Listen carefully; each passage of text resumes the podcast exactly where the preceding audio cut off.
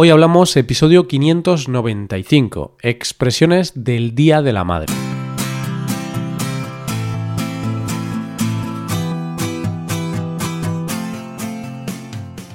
Bienvenido a Hoy Hablamos, el podcast para aprender español cada día. Ya lo sabes, publicamos nuestro podcast de lunes a viernes. Puedes escucharlo en iTunes, en Android o en nuestra página web. Y si quieres ver la transcripción, la hoja de trabajo de cada episodio y disfrutar de muchas otras ventajas, puedes visitar nuestra web hoyhablamos.com.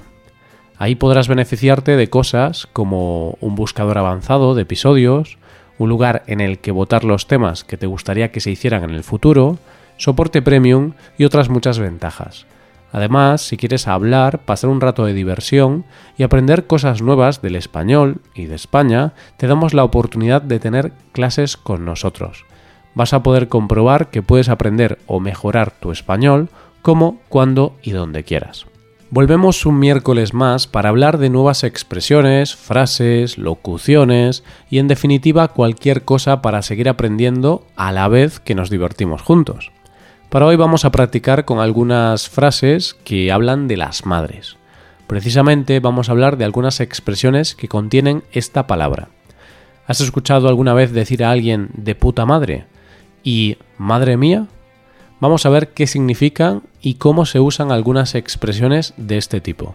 Coge lápiz y papel porque empezamos. Hoy hablamos de expresiones del Día de la Madre.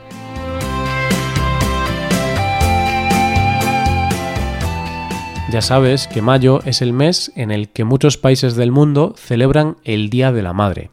En España se celebró hace más de una semana, el día 5 de mayo, debido a que se celebra el primer domingo de este mes. En otros países sucede algo similar.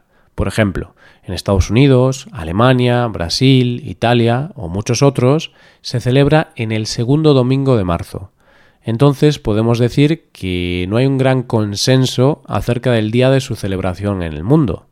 Sea en abril, mayo o en cualquier otro mes, el hecho es que este día se celebra en cualquier parte del mundo.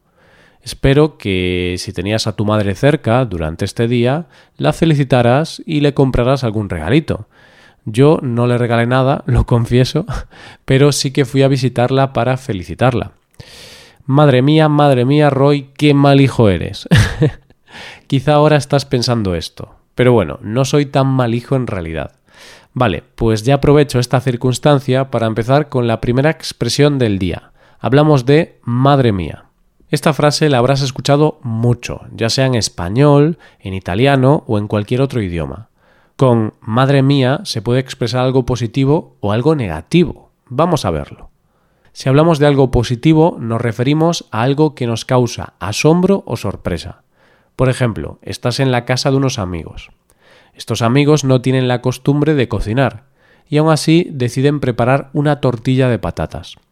Sorprendentemente, después de probar la tortilla, dices, Madre mía, qué buena que está.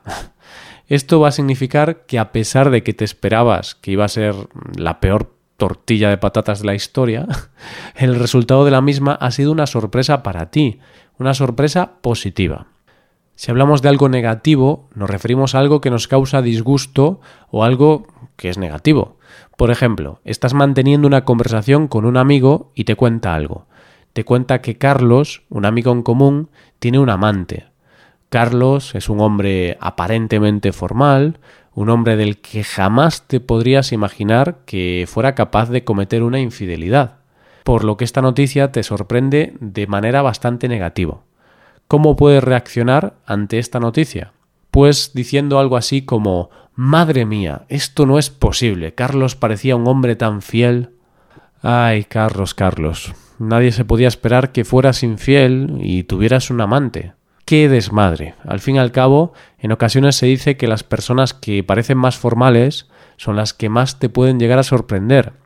Bien, pues Carlos no tenía un amante, tenía dos amantes. Podemos decir que la vida de Carlos es un desmadre. Además, matamos dos pájaros de un tiro, porque te explico la segunda expresión del día, ser un desmadre. Esta frase coloquial se utiliza cuando se actúa sin control ni respeto por las normas, cuando se pierde la moderación se puede utilizar como sinónimo de descontrol. Cuando algo es un desmadre, normalmente es un desastre. Imagínate ahora que hay una despedida de soltero. Todos los asistentes están disfrutando de la noche, están bailando y bebiendo mucho alcohol.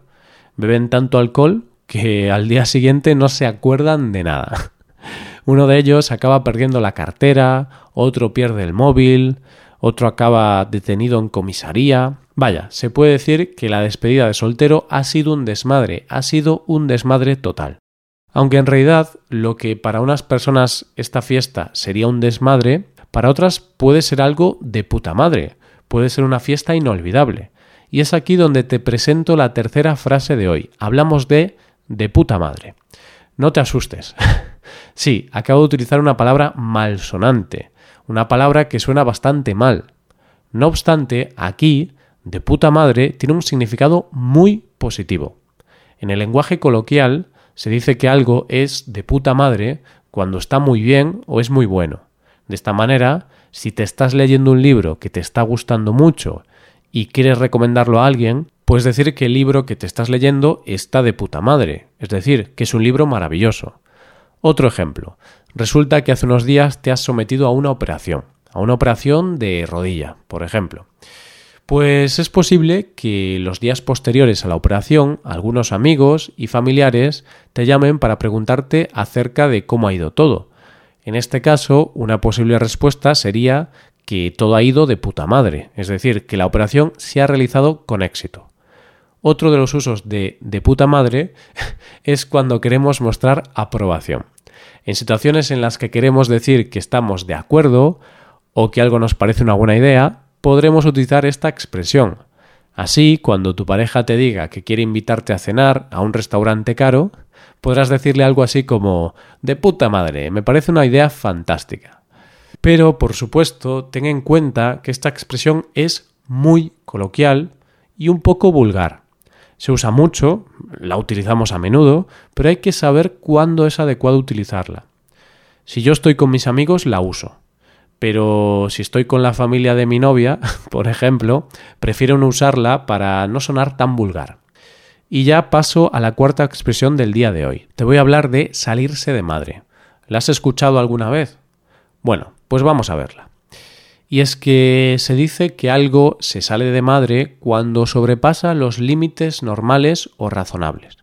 Esta expresión tiene el mismo significado que la expresión ser un desmadre, que hemos visto hace unos segundos por lo que la vamos a ver rápidamente con un nuevo ejemplo.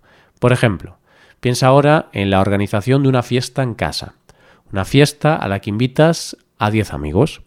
10 amigos que llegan con sus respectivas parejas, por lo que llegan a casa 20 personas. Además, el piso donde vives es muy pequeño. Así se puede adivinar que la fiesta se va a salir de madre. ¿Qué puede salir mal? Bueno, pues una fiesta con más de 20 personas en un piso pequeñito, está claro que todo puede salir mal. Seguro que los vecinos van a llamar a la policía en tan solo unos minutos a causa del ruido. ¿Y por qué los vecinos van a llamar a la policía? Pues porque con tanto ruido y tantos invitados en casa es posible que hayas sacado de madre a los vecinos. Y es aquí donde hablamos de la última expresión del día de hoy, sacar de madre. Entonces, siguiendo el ejemplo de antes, podemos decir que mm, si la fiesta se sale de madre, como es el caso, vas a sacar de madre a los vecinos de tu bloque de pisos. ¿Qué significa? Pues significa que vas a hacer que se molesten, vas a enojarlos, vas a acabar con su paciencia. Así que vamos a intentar no sacar de madre a nadie. Paz y amor siguiendo la filosofía hippie.